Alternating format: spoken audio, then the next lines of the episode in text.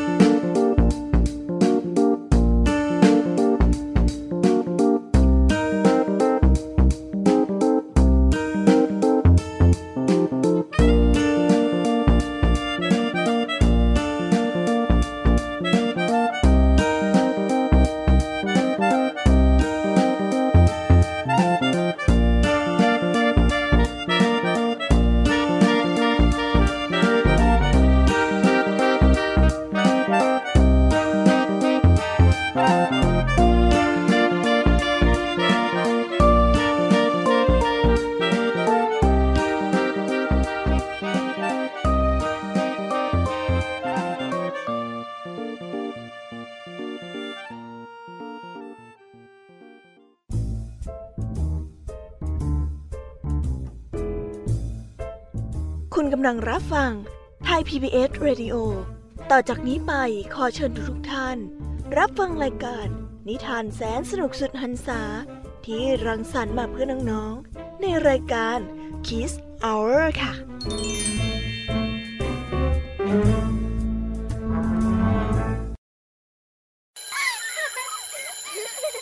โรงเรียนเลิกแล้วกลับบ้านพร้อมกับรายการ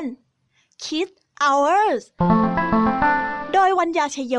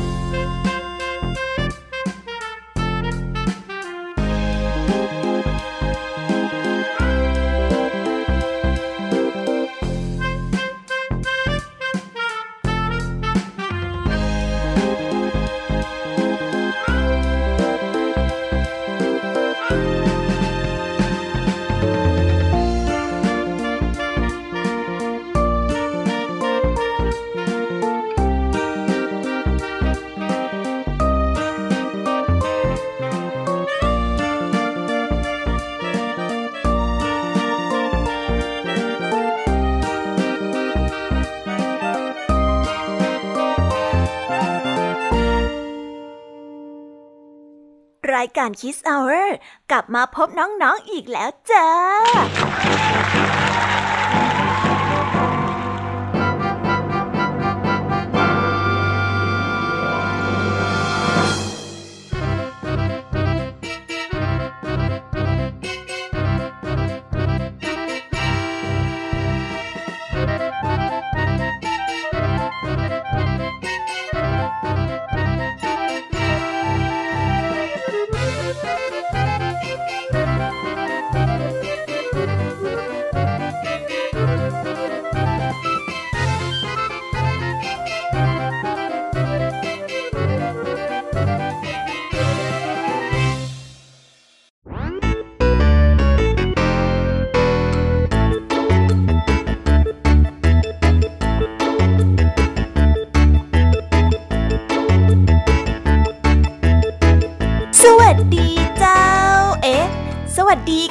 ภาษาเหนือพูดแบบนี้ไม่นา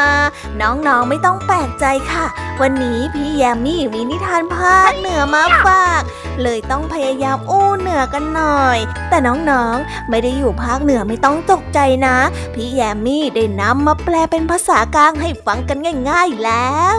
แล้วก็อีกเช่นเคยค่ะ รายการ Kiss Hour ของเรานะคะ มีเรื่องราวนิทานที่แสนสนุก แล้วก็แอบแฝงไปด้วยข้อคิดและคติสอนใจมาให้น้องๆ ได้ฟังกันอย่างจุใจแน่นอน เอาเป็นว่า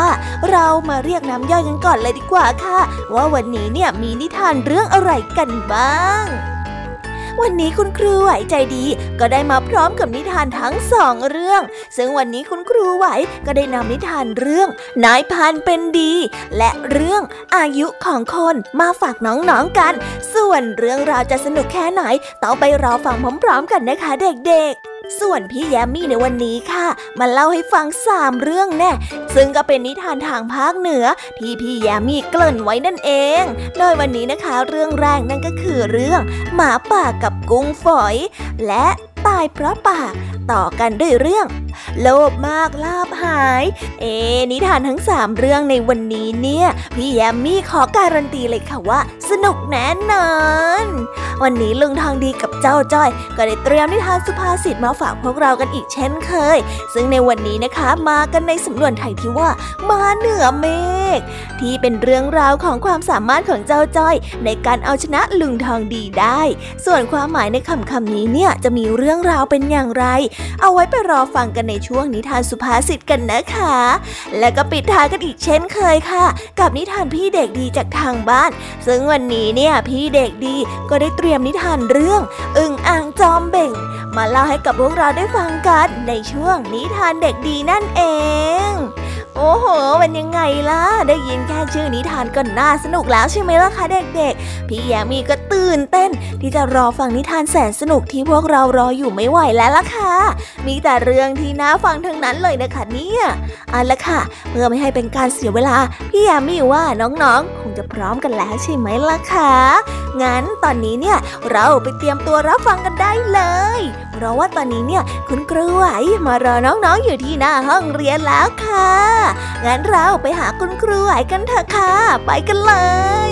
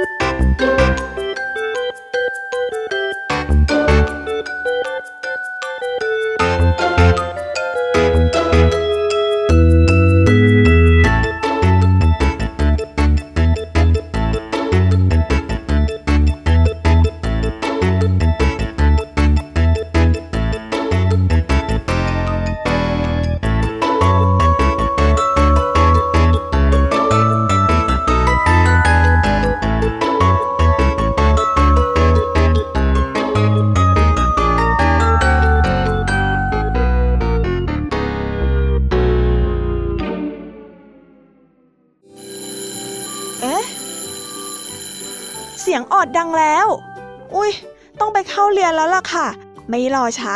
เราไปหาคู่ไหวกันเถอะ ไปกันเลย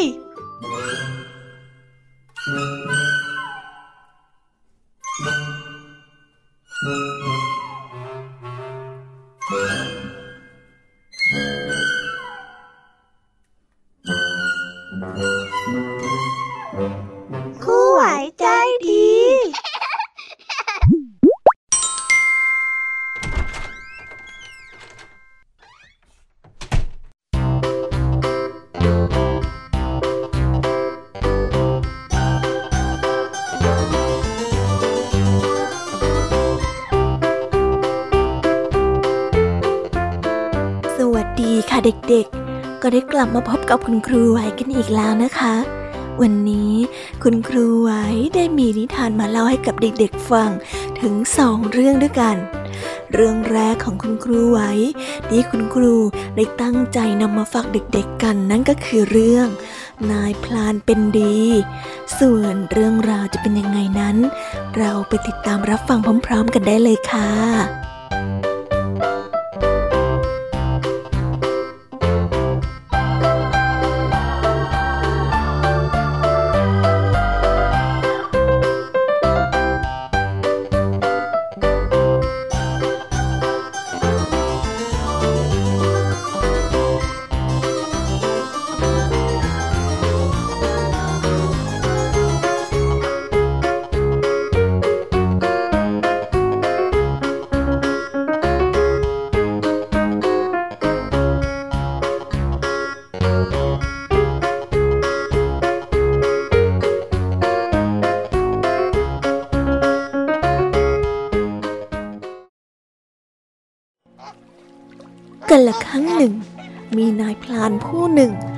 คนยากจนเข็นใจ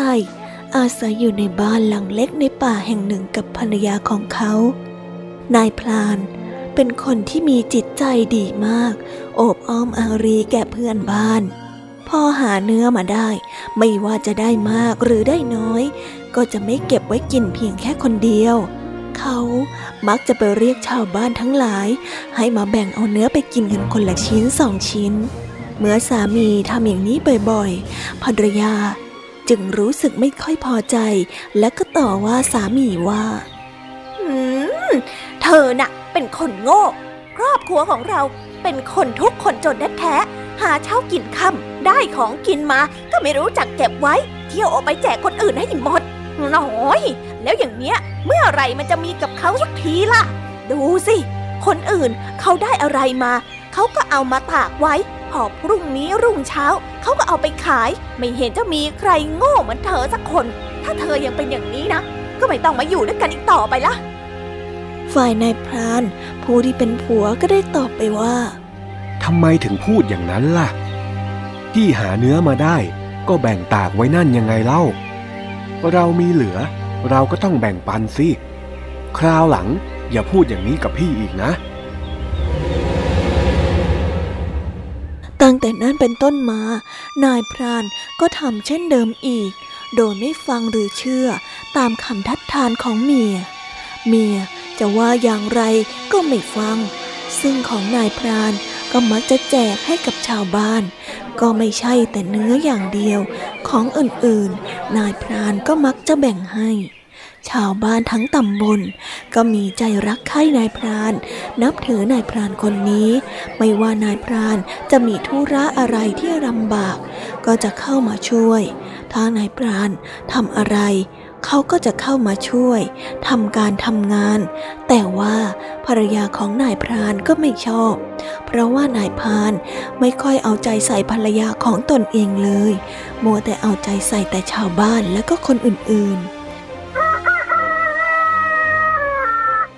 นานวันเข้า ข่าวนี้ก็ได้ลือไปถึงหูของพระยาเจ้าเมือง เมื่อพระยาเจ้าเมืองกำลังหาคนมาปกครองหมู่บ้านนี้ ฝ่ายชาวบ้านทั้งหลาย ทั้งหญิงและทั้งชาย ทั้งแก่และทั้งหนุ่ม ก็พากันเลือกเอานายพรานใจดีคนนั้นเป็นหัวหน้าหมู่บ้าน เมื่อพระยาเจ้าเมืองรู้ความดีของนายพรานคนนั้นแล้ว ก็ได้นำเอาช้าง ม้า วัว ควาย ไรนา ข้าทาสคนรับใช้ ให้เป็นรางวัล ตั้งแต่นั้นเป็นต้นมา นายพรานก็ไม่ต้องออกไปล่าสัตว์ล่าป่าอย่างแต่ก่อนแล้ว อยู่กับบ้าน มีกินไม่หวาดไม่ไหว ส่วนภรรยาก็สำนึกผิดได้แล้ว ตั้งแต่นั้นมา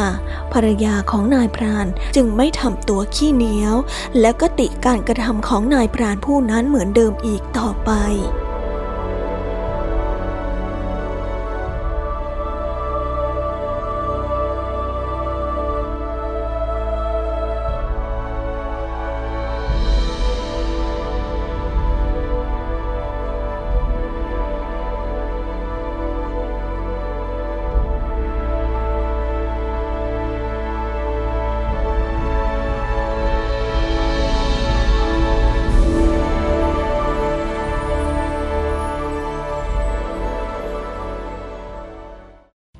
ได้จบกันไปแล้วนะคะสำหรับนิทานเรื่องแรกของคุณครูไหว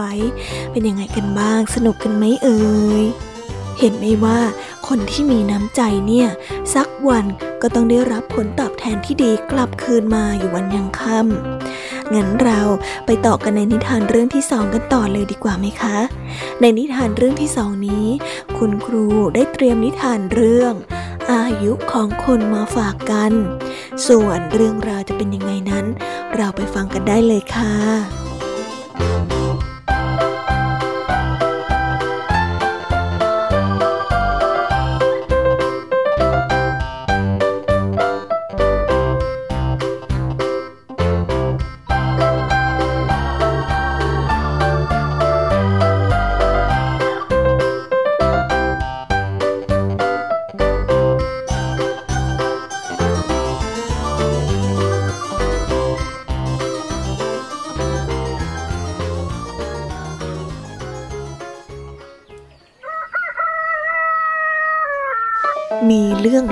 กี่ยวกับอายุของคนว่า ในอดีตการนานเกินกว่าจะนับได้นั้น คนเรามีอายุอยู่ได้เพียงแค่ 30 ปีเท่านั้น โดยที่คนจะมีอายุ 30 ปี ส่วนวัวควาย มีอายุ 30 ปีม้ามีอายุ 30 ปี และลิงก็มีอายุคล้าย 30 ปี สาเหตุที่เป็นแบบนี้ก็เพราะว่า วันหนึ่ง เทวดาได้เรียกสัตว์ทั้งายมาเข้าพบเพื่อประชุมกัน เทวดาได้ถามว่าวัวควายอย่างพวกเจ้า มีหน้าที่อะไรกันหรือวัวควายก็ได้ตอบไปว่า พวกเราเกิดมาเพื่อทำงานหนัก เป็นข้ารับใช้ของมนุษย์ คอยช่วยลากของแบกหามงานต่างๆขเทอวรับดาจึงบอกว่า งั้นพวกเจ้าเอาอายุไป 30 ปีละกัน จะได้ไม่ต้องมาทำงานเหนื่อยมากนักพวกวัวควาย ก็ร้องอุทธรว่า โอ้ ไม่เอาหรอกขอรับ พวกเราขอแบ่งอายุให้คนไป20ปีแล้วกัน เราเอาแค่10ปีก็พอแล้ว เมื่อวัวควายเอาอายุไขให้คนไป 20 ปี คนจึงอายุไขได้มากถึง 50 ปี เทวดาจึงได้เรียกหมาเข้ามาสอบถามต่อว่า เจ้าหมา เจ้าเกิดมาเพื่ออะไร ก็เกิดมาเพื่อเห่าหอน แล้วก็คอยเฝ้าระวังบ้านให้กับคนนะสิขอรับ อืม ชีวิตของเจ้าดูเป็นประโยชน์ แต่ก็คงจะน่าเบื่อละสิ ถ้าเช่นนั้น พวกเจ้าเอาอายุไป 30 ปีละกัน หมาก็ได้ร้องขัดขึ้นไปว่า เอ้ย ไม่เอาหรอกขอรับ พวกเราเอาแค่สิบปีก็พอแล้ว ที่เหลือจากนั้นขอยกให้มนุษย์แล้วกันขอรับ เมื่อหมายกอายุไขให้อีก 20 ปี คนจึงมีอายุไข 70 ปี เทวดาก็ได้เรียกลิงเข้ามาหาอีก แล้วก็ได้ถามว่า แล้วเจ้าลิง เจ้าเกิดมาเพื่ออะไรหรือว่าข้าก็เกิดมาเพื่อจะเล่นหน้าเล่นตาให้กับคนดู สร้างความสุขให้กับคนไปวันๆขอรับ ถ้าเช่นนั้น พวกเจ้าก็เอาอายุไป 30 ปีละกัน จะได้อยู่สร้างรอยยิ้มให้กับผู้คนต่อไป ลิงก็ไม่เอา แล้วก็ได้ปฏิเสธ เออ ไม่มีดีกว่าขอรับ พวกข้าเอาแค่สิบปีก็พอแล้วขอรับ เหลือจากนั้นขอยกให้พวกมนุษย์เถอะขอรับ ด้วยเหตุนี้ เมื่อเอาอายุของวัว ควาย หมา ลิง มารวมให้คน คนจึงมีอายุขัยตั้งแต่ 70 ถึง 90 ปี แล้วก็ได้มีพฤติกรรมในแต่ละช่วงอายุ ต่างกันไปตามลักษณะของสัตว์ที่ยกอายุขัยให้ คือเมื่ออายุ 30 ปี ชีวิตคนเราก็จะสนุกสนาน ไม่ได้คิดอะไร เมื่ออายุ 30 ปีถึง 50 ปี ก็ได้เอาอายุวัว อายุควายมาใช้ จะไปที่ไหน ก็เป็นห่วง เป็นกังวลอยู่ตลอดเวลา เหมือนกับวัว ที่เขาสนตะพายไว้ เมื่ออายุ 50 ปีถึง 70 ปี ได้เอาอายุไขของหมามาใช้ ก็จะเป็นห่วงสมบัติ กลัวว่าใครจะมาขโมยสมบัติไป ของจะหายไหม ได้ยินเสียงหมาเห่าที่ไหน ก็ระแวงไปหมด เที่ยวเฝ้าของ เหมือนหมาพออายุ 70 ปีถึง 90 ปี ก็ได้เอาอายุของลิงมาใช้ ก็มีพฤติกรรมเหมือนลิงวอก ได้หน้าลืมหลัง ได้หลังลืมหน้านั่นเอง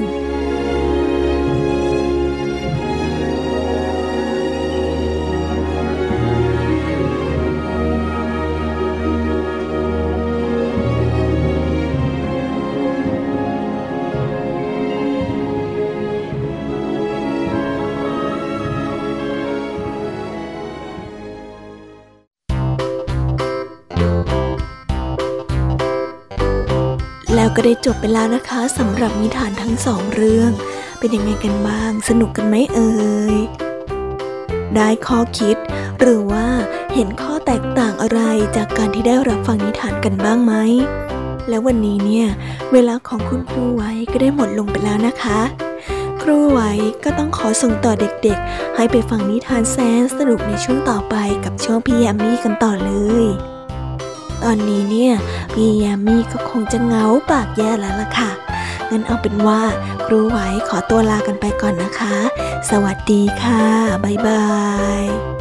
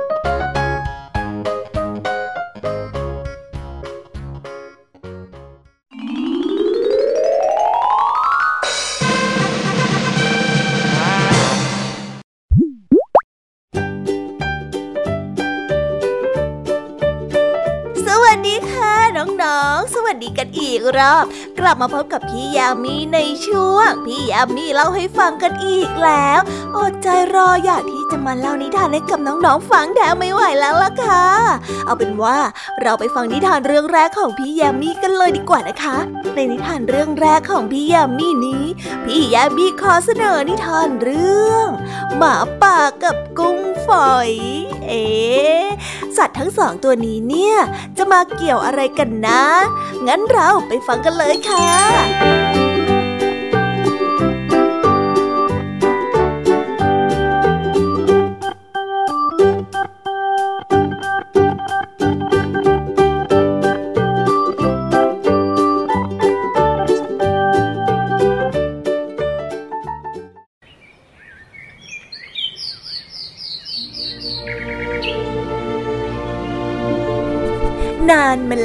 ในฤดูแล้งที่ชายป่าแห่งหนึ่ง มีหมาป่าตัวหนึ่ง ได้เดินมาหาอาหารถึงบึงน้ำแห่งหนึ่ง ซึ่งแห้งขอด มีน้ำเพียงแอ่งเล็กๆ แหล่งหนึ่ง ติดกับก้นบึง้งในน้ำนั้นก็ได้มีกุ้งฝอย หอย ปู และปลาอยู่ร่วมกันจำนวนมากมาย หมาป่านั้นได้เลียปากแล้วก็พลางคิดว่า เดี๋ยวจะอิ่มท้องแล้ว หลังจากที่เดินหาอาหารมานาน เมื่อตั้งท่าจะจับกิน กุ้งฝอยตัวหนึ่งก็ได้ตะโกนขึ้นมาว่า เดี๋ยวเดี๋ยวเดี๋ยวเดี๋ยวเดี๋ยวเดี๋ยวก่อนท่านหมาป่า ถ้าจะกินพวกเราให้อร่อยเนี่ย ท่านน่าจะเอาพวกเราไปล้างคนออกให้ตัวเกลี้ยงเกลาซะก่อนนะ หมาป่าก็ได้เห็นด้วย เอก็จริงอย่างที่พวกเจ้าว่านะ ถ้าจะให้ข้ากินไปทั้งโคลนแบบนี้ มันก็คงจะไม่อร่อยแน่ ๆเลย เดี๋ยวข้า จะพาพวกเจ้าไปล้างตัวให้สะอาดสะอ้านก่อน แล้วข้าค่อยกินก็แล้วกัน กุ้งฝอยจึงบอกให้หมาป่าหมอบตัวลงในน้ำเพื่อให้บรรดาสัตว์เกาะตามเส้นขน แล้วก็พาขึ้นไปยังหนองน้ำแห่งใหม่ที่มีน้ำอยู่เต็มสระเออเอาละเอาละเราจะล้างตัวรอท่านที่นี่ก่อนนะ ท่านรีบกลับไปพาพวกที่เหลือมาให้หมดเถอะ จะได้กินรวดเดียวเสียให้อิ่มไปเลยยังไงล่ะ หมาป่าก็ทำตาม โดยที่ไม่เฉลียวใจแม้แต่น้อย เมื่อกุ้งฝอย หอย ปูปลาย้ายมากันหมดแล้ว พวกมันก็พร้อมใจกันดำน้ำแล้วก็หายไปในพริบตา ทิ้งให้เจ้าหมาป่า ยืนโมโหกับฟัดกับเฟียด ที่รู้ว่าตนเองโดนหลอกใช้ เฮ้ย เจ้าพวกกุ้งฝอย พวกแกมาหลอกข้าได้ยังไงกัน ไม่นะ แล้วข้าจะกินอะไรล่ะเนี่ย โอ้ยหิวเหลือเกิน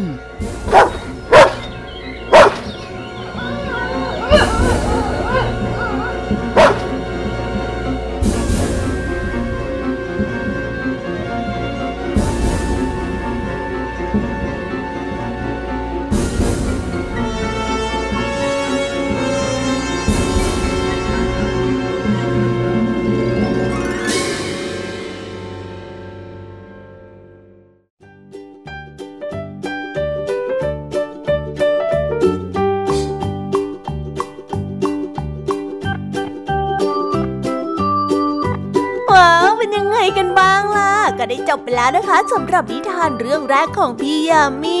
โอ้ยเจ้าหมาป่า ไม่น่าถูกเจ้าพวกกุ้งฝอยหอยปูปลาหลอกเลยนะคะเนี่ยน่าสงสารจริงๆเลย สุดท้ายก็หิวจนท้องร้องจอกจอกจอกไม่ได้กินอะไรมาทั้งวันด้วย ถ้าจะแย่นะคะเนี่ย เอาละค่ะ งั้นเราไปต่อกันด้วยนิทานเรื่องที่สองกันต่อเลยดีกว่านะคะ ในนิทานเรื่องที่สองนี้มีชื่อเรื่องว่า ตายเพราะป่าอันแน่อยากรู้กันแล้วใช่ไหมล่ะว่าเรื่องราวจะเป็นยังไง งั้นเราไปฟังพร้อมๆกันเลยค่ะ ไปกันเลย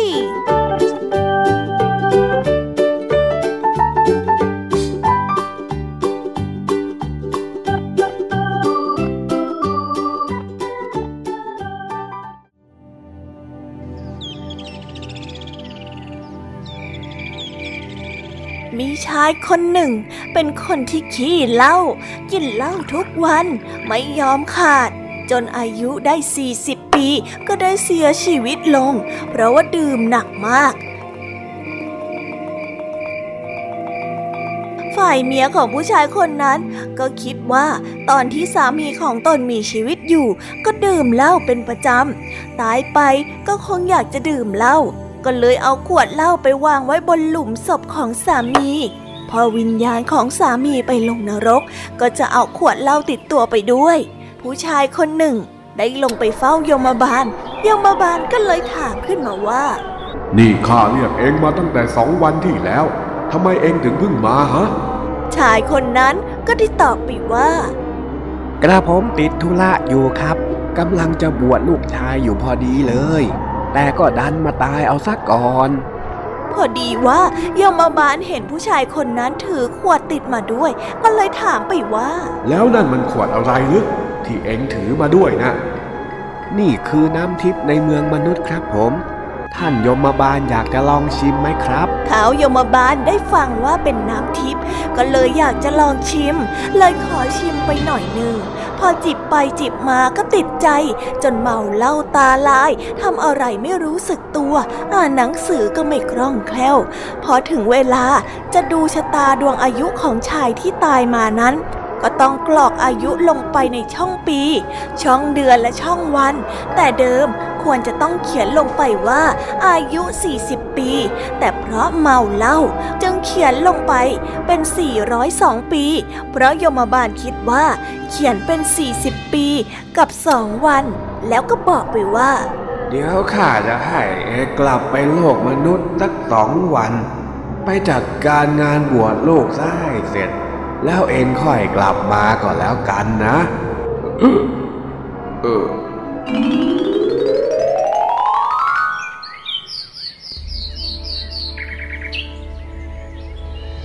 ผู้ชายคนนั้น ก็ได้กลับมาอยู่โลกมนุษย์ นานถึง 402 ปี ใครๆ ก็ได้ล้มตายจากไป ไม่รู้ต่อกี่รุ่นต่อกี่รุ่น แต่ชายคนนี้ก็ยังมีชีวิตรอดอยู่ มีลูกมีเมียไม่รู้ว่ากี่สิบกี่ร้อยคน ทั้งลูกเมียก็ตายกันไปหมด แต่ผู้ชายคนนี้ก็ยังไม่ตาย ทางด้านนรกนั้น เมื่อยมบาลคนเก่าสิ้นวาระก็ได้เปลี่ยนมาเป็นยมบาลคนใหม่มาแทน ก็ได้มาตรวจดูบัญชีรายชื่อมนุษย์ ก็เห็นว่ามีมนุษย์คนหนึ่ง อายุถึง 402 ปีแล้ว ก็ยังไม่ตายน่าจะเกิดความผิดพลาดขึ้น จึงให้ยมมาทูตทั้งสองคนมายังเมืองมนุษย์ เพื่อตามหาผู้ชายคนนั้น เพื่อจะนำกลับไปชำระความในนรก ฝ่ายยมทูตมาถึงโลกมนุษย์ก็ได้แปลงกายเป็นเด็กชายสองคน ช่วยกันหาบตะกร้าถ่านไปล้างหน้า ผู้ชายคนที่อายุ 402 ปี ก็เลยเดินผ่านมาทางนั้นพอดี ก็ได้เอ่ยปากถามเด็กทั้งสองไปว่า อ้าว นั่นพวกเจ้าจะไปไหนกันเหรอยมทูตที่แปลงร่างเป็นเด็กก็ได้ตอบไปว่า ผม จะไปท่าน้ำครับ แล้วจะไปกันทำไมเหรอ ผมจะไปเอาถ่านมาขัด มันจะได้ขาวนะครับ ผู้ชายคนนั้นได้ยินก็หัวเราะเสียงดัง แล้วก็หลุดปากออกมาว่า โอ้โหข้าอยู่มาถึง 402 ปีแล้ว ยังไม่เคยเห็นใครขัดทานอย่างนี้สักครั้งหนึ่งเลย ข้าละขำพวกเองจริง ๆ ยมทูตทั้งสองคนจึงรู้ว่าผู้ชายคนนี้นี่เอง ก็เลยจับกลับไปชำระความที่นรกเสีย ผู้ชายคนนั้นก็เลยเดือดร้อนเพราะปากของตัวเอง แทนที่จะได้มีชีวิตอยู่อย่างยืนยาว แต่กลับต้องมาหมดสิ้นอายุไข เพราะว่าความทนงปากของตนเอง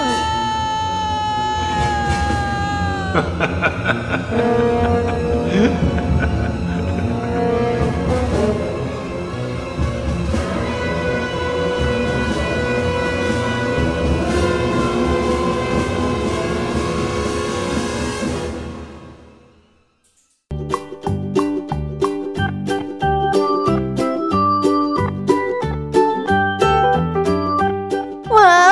กันบ้างล่ะคะเด็กๆ ก็ได้จบไปแล้วนะคะสำหรับนิทานเรื่องที่สองของพี่ยามีเพิ่แป๊บแป๊บเองนะเนี่ย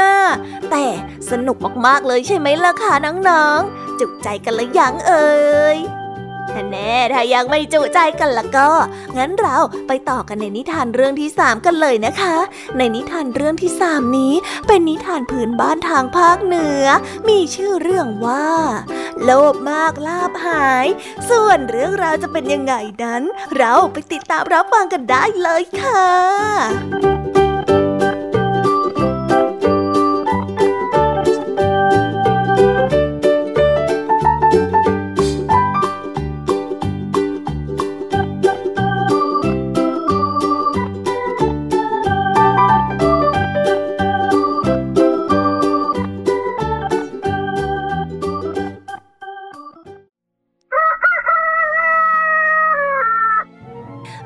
ายสองคน เป็นคนยากจน เครื่องนุ่งห่มก็ไม่มี เสื้อผ้าก็ขาดวิน ชาวบ้านก็ต่างรังเกียจชายทั้งสองคนนี้ ชายทั้งสองคนนี้จึงได้คุยกันว่า โอ้ เราไปอยู่ที่อื่นกันดีกว่า จะเป็นอย่างไรก็ช่างมันเถอะ อยู่ที่นี่ไม่ได้แล้ว มีแต่คนคอยจะรังเกียจเราทั้งนั้น เอาถ้าเจ้าไป เราก็ไปด้วยสิ เพื่อนกัน ไปไหนก็ไปกันแหละ แล้วทั้งสองก็พากันเข้าไปในป่าจนตะวันตก คืนนี้เรานอนที่นี่แหละเนาะได้เลย นอนก็นอน เจ้าว่าอย่างไรข้าก็ว่าอย่างนั้น แต่ที่นี่มันแคบมาก แล้วเราจะนอนกันอย่างไรล่ะเนี่ย เราลองนอนเอาเท้าต่อกันดูสิว่ามันจะเป็นอย่างไร ทั้งสองก็นอนหงายเท้าชนกัน คนหนึ่งแซงกรนดังคลอกคลอกในตอนนั้นเอง เทวดาก็มาช่วยทั้งสอง เทวดาได้เนรมิตเป็นกระต่ายวิเศษมาสองตัว ออกจากป่ามาเห็นชายทั้งสองคนก็ได้เอ่ยขึ้นมาว่า โอ้ คนสองหัว เสื้อผ้าก็ไม่มี เราจะช่วยเขาด้วยการพาเขาไปไว้ที่หลุมเงินคนหนึ่งหลุมทองคนหนึ่งเออตกลงตามนั้นเลย เอาตามนั้นแหละ จากนั้นกระต่ายทั้งสอง ก็ได้พากันหามทั้งสองมา เอาอีกคนนึงไปไว้ที่หลุมเงิน ส่วนเอาอีกคนนึงนั้น ไปไว้ที่หลุมคำนะ มาช่วยกันเร็วฮึบพอกระต่ายไปไกล ทั้งสองก็เก็บเงินเก็บทองห่อใส่เสื้อ แล้วก็มาที่บ้านเก่า มาหาคนที่เคยด่าตนทั้งสอง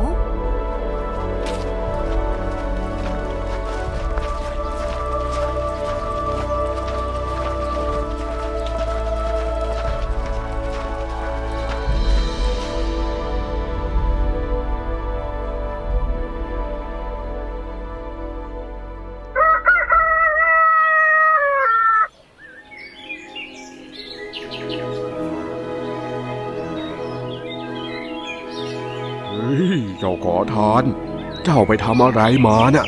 ทำไมถึงได้เปลี่ยนไปขนาดนี้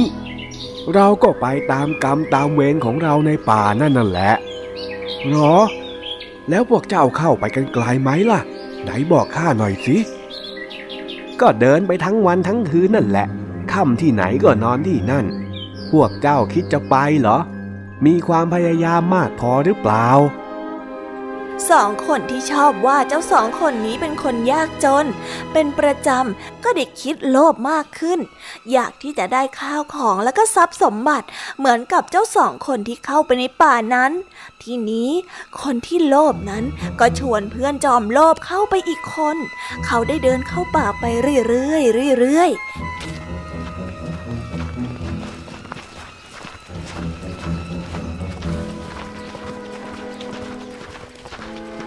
ก็ได้มาถึงเวลาเย็นย่ำลงแล้ว ทั้งสองก็ได้พากันนอน เอาตีนชนกันเหมือนที่ชายยากจนทั้งสองทำสักพักกระต่ายก็มาอีกแล้ว ก็ได้เจรจากันเหมือนเดิม เราจะมาช่วยเขาอีกสักหน่อยดีไหมอะ เออทำไมเรามาพบแต่คนสองหัวนะ เนี่ยเจออีกแล้ว เราเอาไปไว้ที่หลุมเงินคนหนึ่งหลุมทองคนหนึ่งก็แล้วกันเนาะ กระต่ายทั้งสองก็หามไป แต่ไม่ถึงหลุมเงินหลุมทอง ไอ้คนที่มาที่หลังนั้นก็เกิดความโลภและก็ได้กล่าวขึ้นว่าขอให้เอาข้าไปไว้ที่หลุมทองนะ กระต่ายวิเศษทั้งสองตัวสะดุ้ง แล้วก็ทิ้งเอาไว้อย่างนั้น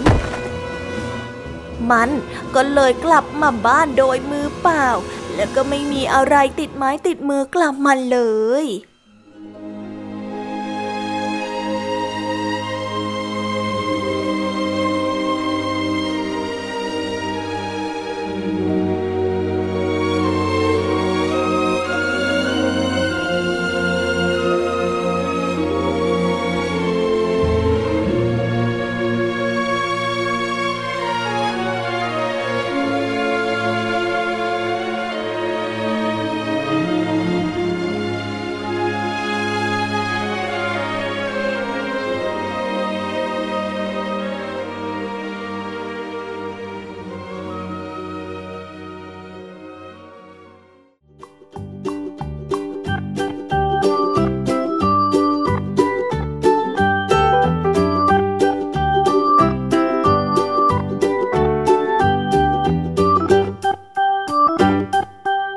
ก็ได้จบกันไปเป็นที่เรียบร้อยแล้วนะคะสำหรับนิทานทั้งสามเรื่องของพี่ยามีเป็นยังไงกันบ้างฟังกันซะจุใจกันเลยแล้วสิคะแต่ยังไม่หมดแต่เพียงเท่านี้นะคะ งั้นพี่ยามีก็ต้องขอส่งต่อน้องๆ ให้ไปพบกับเจ้าจ้อยแล้วก็ลุงทองดีกันในนิทานสุภาษิตกันเลย เพราะว่าวันนี้เนี่ยเห็นว่าเจ้าจ้อย จะมาปราบฝีมือของลุงทองดีที่เล่นหมากลุก เอ๊ะ เจ้าจอยจะชนะหรือเปล่านะ ถ้าอยากรู้กันแล้ว งั้นเราไปฟังนิทานกันในช่วงนิทานสุภาษิตกันเลยค่ะ ไปฟังกันเลย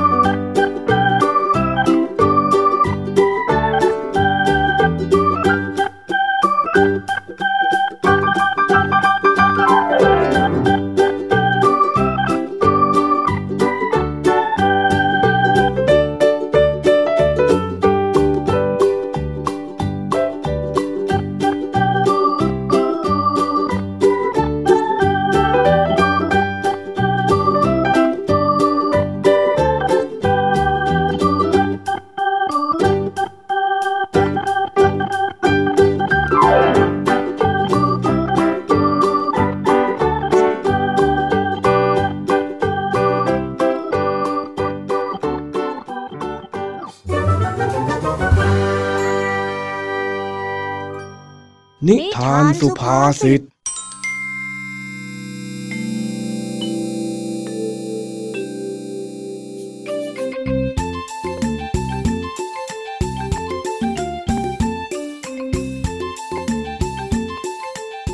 ่วงบ่าย ที่อากาศเย็นสบาย เจ้าจอยได้เดินไปหาลุงทองดีที่บ้าน ลุงทองดี ลุงทองดีอยู่ไหมจ๊ะลุงจ๋าจอยมาแล้ว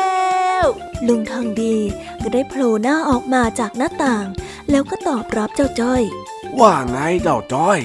ลุง ลุงยังมีกระดานหมากรุกอยู่ไหมอะลุง มีสิทำไมหรือ เอ็งมาถามหาทำไม อ๋อจ้อยก็แค่ อยากมาเล่นกับลุงทองดีเฉยๆอะจ้ะก็ดีสิวะข้ากำลังอยากเล่นอยู่พอดีเลยเนี่ย เย้ ใจแปลกๆแฮะถ้าจะเหงา เอ็งพูดอะไรนะเมื่อกี้เนี่ย เออเออเปล่าจ้ะลุง ไม่มีอะไร เร็วๆลุง รีบลงบ้านเร็วจอยอยากจะเล่นแล้ว เออเออ ลงไปแล้วลงไปแล้ว ลุงทองดี ได้ถือกระดานหมากลุกกับตัวหมากได้เดินลงมาจากบ้าน แล้วก็เดินมาหาเจ้าจ้อยที่ร้านใต้ถุนบ้าน มามา ข้าขันไม้ขันมือ อยากจะสั่งสอน เล่นให้เด็กมันดูสักหน่อยแล้วล่ะ โอ้ลุงของไม่ขนาดนั้นหรอกลุงทองดีกับเจ้าจ้อย ได้เล่นหมากลุกกันอย่างสนุกสนานรุก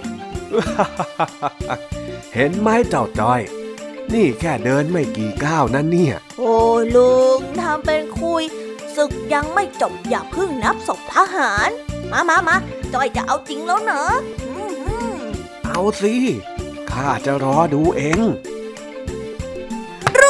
อื้อเห็นไหมลุงจอยลุกแล้วแม่ไอ้จ้อยทำเป็นคุย แค่รุกครั้งเดียวเนี่ยนะ คนจะเก่งอะไรก็ช่วยไม่ได้ มาต่อมาต่อ เดี๋ยวข้าดูเชิงก่อนเหรอจ๊ะ นี่แน่เอ็งไม่ได้แอมข้าหรอกเจ้าจ้อย อยลุกอีกแล้ว เย้เฮ้ย วันนี้มันมาเหนือเมฆเว้ย พัฒนาขึ้นเยอะนะเนี่ยฮะฮะอะไรนะลุงมาเหนือเมฆมาเหนือเมฆจ้อยไม่ได้มาเหนือเมฆนะจ้อยก็มาตามทางเนี่ยแหละจ้ะไม่ได้มาเหนือเมฆสักกันหน่อย มันเป็นสำนวนโว้ยเจ้าจ้อยสำนวนอ๋อสำนวน แล้วมันแปลว่าอะไรอะจ๊ะ มาเหนือเมฆมันก็แปลว่า มีความคิดหรือมีชั้นเชิงเหนือผู้อื่น อย่างที่ไม่ทันได้คาดคิดยังไงล่ะอ๋ออย่างนี้นี่เองอะเหมือนจ้อยเลยนะแล้ว นิทานนะลุง ปกติลุงจะต้องเล่านิทานนี่นะเอ้าข้ารุกเออลุงนิทานล่ะจ้อยอยากฟังนิทาน อ้าวมามา เดี๋ยวข้าเล่าให้ฟังก็ได้ เย้กาละครั้งหนึ่งนานมาแล้ว มีนกตัวหนึ่ง มันอยากจะบินได้สูงสูงๆเหมือนอย่างคนอื่นเขาบ้าง แต่เพราะว่าตัวมันยังโตไม่เต็มที่เท่าไหรมันเลยบินได้ไม่สูงนัก ในระหว่างที่มันพยายามหัดบินอยู่นั้น ก็ได้มีนกอันดาพานกลุ่มหนึ่ง ซึ่งเป็นนกที่โตเต็มวัย มันเห็นว่าเจ้านกตัวนี้กำลังหัดบิน ก็เลยเข้ามาหา แล้วก็พูดจาเยาะเย้ยว่า เจ้านกตัวนี้ เสียชาติเกิด เพราะบินได้ต่ำเตี้ยเรียดิน เจ้านกได้ยินดังนั้นจึงไม่ยอม เลยท้าแข่งบินกัน พอพูดจบ เจ้านกเลยบินแข่งกันอย่างเอาจริงเอาจัง ว่าใครจะบินได้สูง หรือบินได้ถึงที่หมายเร็วกว่ากัน แล้วก็สรุปว่า ว่าอะไรเหรอจ๊ะลุง ว่าเจ้านกตัวที่หัดบินนั้น แพ้เขานะสิ ก็เลยต้องกลับมาบ้านด้วยความเสียใจ แต่หลังจากนั้นได้ประมาณหนึ่งอาทิตย์ มันก็กลับมาใหม่ แล้วมาท้าเจ้าพวกนกอันธพาลว่ามันอยากจะแก้ตัวอีกครั้ง แล้วพวกนกก็แข่งขันกันอีก คราวนี้เจ้านกน้อยบินสูงมาก บินสูงมากกว่าทุกครั้ง สูงกว่าต้นไม้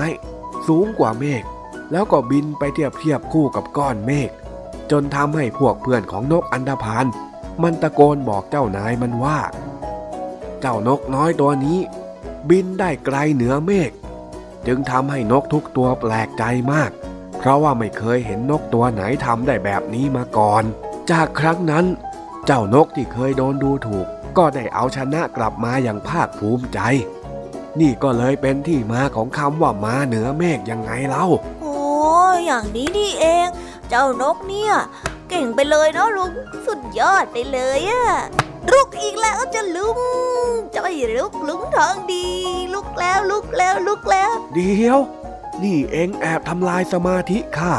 ให้ข้าเล่านิทาน เพื่อที่เอ็งจะมารุกข้าอย่างนั้นหรือเปล่าพักหน่อยนะลุงจ้อยอะหมาเหนือเมฆตั้งหากอย่างนั้นหรือเจ้าจ้อย ลุง ดูนี่นะลุกอีกแล้วจ้าจอยชนะแล้วจอยชนะลุงทองดีจอยชนะลุงทองดีแล้ว เย่เย่เย่ปัดโทนี่ข้าแพ้เจ้าจ้อยจริงๆหรือเนี่ย ไม่สนละ มามามาเริ่มใหม่เลย เมื่อกี้นี้เอ็งโกงข้าจอยไม่ได้โกงสักหน่อยจอยอะเก่งอยู่แล้วจอยชนะจอยชนะจอยชนะ มามา ตานี้ข้าเอาจริงแล้ว เมื่อกี้ข้าแค่อุ่นเครื่องเฉยอืมลุงคือ คือจ้อยหิวแล้วอะจ้อยเพิ่งนึกได้ว่าจ้อยลืมกินข้าวกลางวันมา งั้นเดี๋ยวจ้อยไปกินข้าวก่อนนะจ๊ะ เดี๋ยวมาๆอ้าว นี่เอ็งจะหนีหรือ มานี่เลย มาเล่นก่อนสิโว้ยไปแล้วจ้าจ่อยชนะลุงทองดีแล้วจ่อยชนะจ่อยชนะจ่อยชนะแล้ว เฮ้ยไอเด็กคนนี้ จริง ๆ เลยเชียวจ่อยชนะลุงทองดี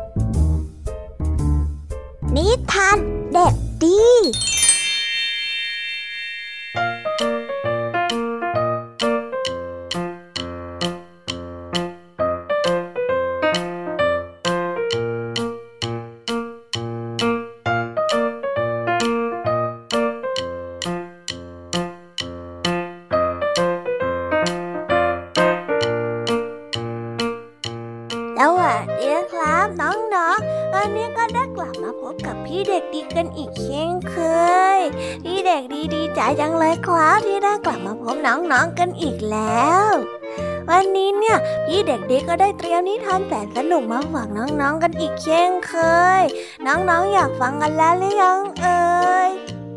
ถ้าน้องๆอยากฟังนิทานของพี่เด็กดีกันแล้ว งั้นเราไปฟังนิทานกันได้เลยครับ ในนิทานเรื่องนี้พี่เด็กดีขอเสนอนิทานเรื่องอึงอ่างจอมเบ่ง เรื่องราวจะเป็นยังไง ไปฟังกันได้แล้วครับ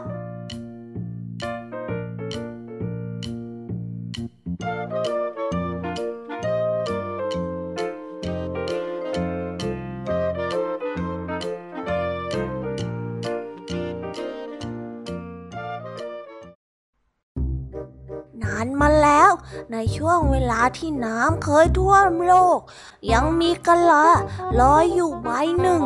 ที่ลอยอยู่บนกระแสน้ำภายในกะลานั้นได้มีหิ่งห้อยอึ่งอ่างแล้วก็กิ้งก่าซึ่งสัตว์ทั้งสามตัวนี้มีภัยจากน้ำท่วมมาอยู่ในกะลาใบนั้น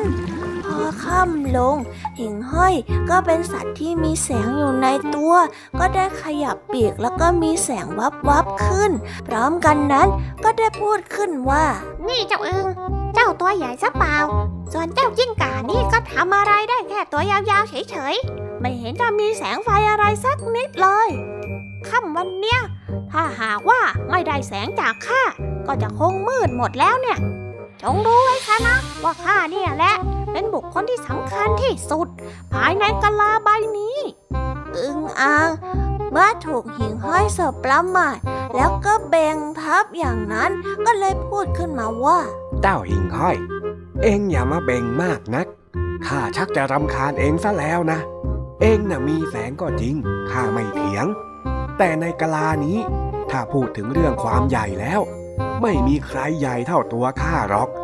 ข้านี่แหละ ยิ่งใหญ่ที่สุด จากนั้นอึ่งอ่างก็ได้เบ่งตัวขึ้นกะลาก็ได้โค้งเคงจะคว่ำทันใดนั้นเองยิ่งกาก็กลัวว่าจะเสียเปรียบหิ่งห้อย เพราะว่าหิ่งห้อยนั้นมีแสง แล้วก็กลัวเสียเปรียบอึ่งอ่าง เพราะว่าอึ่งอ่างนั้นตัวโต ตัวเองก็จำเป็นต้องเบ่ง เพื่อกู้สถานการณ์แล้วก็สถานภาพของตัวเองบ้าง จึงได้กล่าวกับหิงห้อยแล้วก็อึ่งอ่างไปว่า เอ้ย เจ้าหิงห้อยนะมีแสงข้าว่างไม่เท่าไรหรอก ส่วนเจ้าอึ่งอ่างข้าก็คิดว่างั้นงั้นๆแต่เรื่องความยาวเนี่ยข้าพูดได้อย่างเต็มปากข้าบอกได้เลยว่าข้าเนี่ย ยาวที่สุด พร้อมกันนั้นก็ขยับหัวไปข้างนู้นทีข้างนี้ที ขยับหัวมาทางนี้ที หิงห้อยก็ขยับแสง อึงอ่างก็แบ่งตัวใหญ่ ผลสุดท้ายกัลลานั้นก็รับน้ำหนักทั้งสามนี้ไม่ไหว ก็ได้จมหายไปในน้ำแล้วก็ได้เสียชีวิตทั้งหมด ก็ได้จบไปแล้วนะครับสำหรับนิทานของพี่เด็กดี เป็นยังไงกันบ้างครับ สนุกกันไหมเอ่ยแหมเจ้าสัตว์ทั้งสามตัวเนี่ย ขนาดหนีภัยมา ก็ยังแบ่งกันไปแบ่งกันมา จนสุดท้ายก็ไม่มีชีวิตรอดกันสักคนแล้วนะครับ น่าสงสารจริงๆเลย และตอนนี้เนี่ยก็ได้หมดเวลาของพี่เด็กดีลงไปอีกแล้วล่ะครับ งั้นเราเอาไว้มาพบกันใหม่ในโอกาสหน้านะสำหรับวันนี้พี่เด็กดีก็ต้องขอตัวลาไปก่อนแล้วล่ะครับ สวัสดีครับ บ๊ายบาย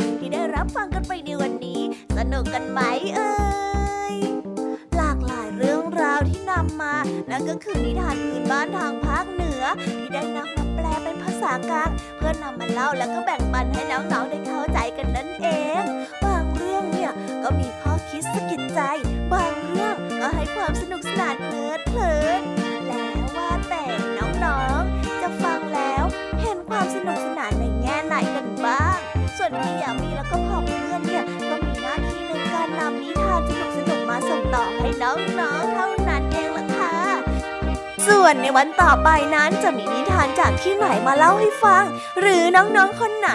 อยากให้นำนิทานท้องถิ่นของตัวเองมาแบ่งปันกับเพื่อนๆทั่วประเทศได้ฟัง ก็สกิดบอกพี่แยมได้นะ พี่แยมเนี่ยยินดีรับนิทานมาบอกต่อเสมอเลยล่ะค่ะและวันนี้นะคะ เราก็ได้ฟังนิทานกันมาจนถึงเวลาที่กำลังจะหมดลงอีกแล้ว ใครที่ฟังไม่ทันหรือว่ายังฟังไม่ครบ ก็สามารถไปฟังย้อนหลังกันได้ที่เว็บไซต์ไทย PBS Radio นะคะ หรือแอปพลิเคชันไทย PBS Radio ได้นะ ถึงเวลาต้องกล่าวคำลาแล้วล่ะค่ะพี่ยามีต้องคิดถึงน้องๆอีกแน่เลย แต่ไม่ต้องห่วงนะคะน้องๆ พี่ยามีขอสัญญาว่า เราจะกลับมาพบกันใหม่พร้อมกับนิทานแสนสนุกแบบนี้กันอีกแน่นอน น้องๆอย่าลืมนำข้อคิดดีๆ ที่ได้จากการรับฟังนิทานแสนสนุกของครูไหว พี่ยามีลุงทองดี แล้วก็นิทานจากเด็กดีในวันนี้ไปใช้กันด้วยนะคะเด็กๆ เอาไว้เรามาพบกันใหม่ในวันต่อไปนะสำหรับวันนี้พี่ยามีและรายการ Kiss Hour ก็ต้องขอตัวลากันไปก่อนแล้วล่ะค่ะพี่ยามีไปก่อนแล้วนะบายบายค่ะน้อง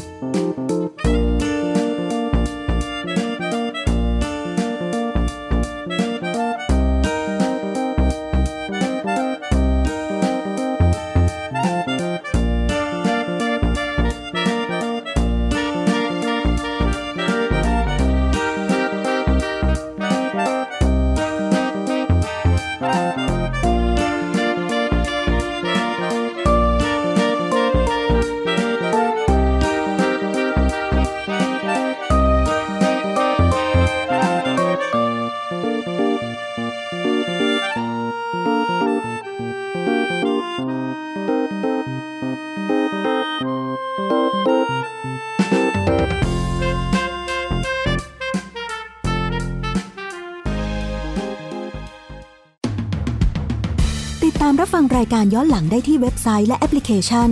ไทย PBS Radio ไทย PBS Radio วิทยุข่าวสารสาระ เพื่อสาธารณะและสังคม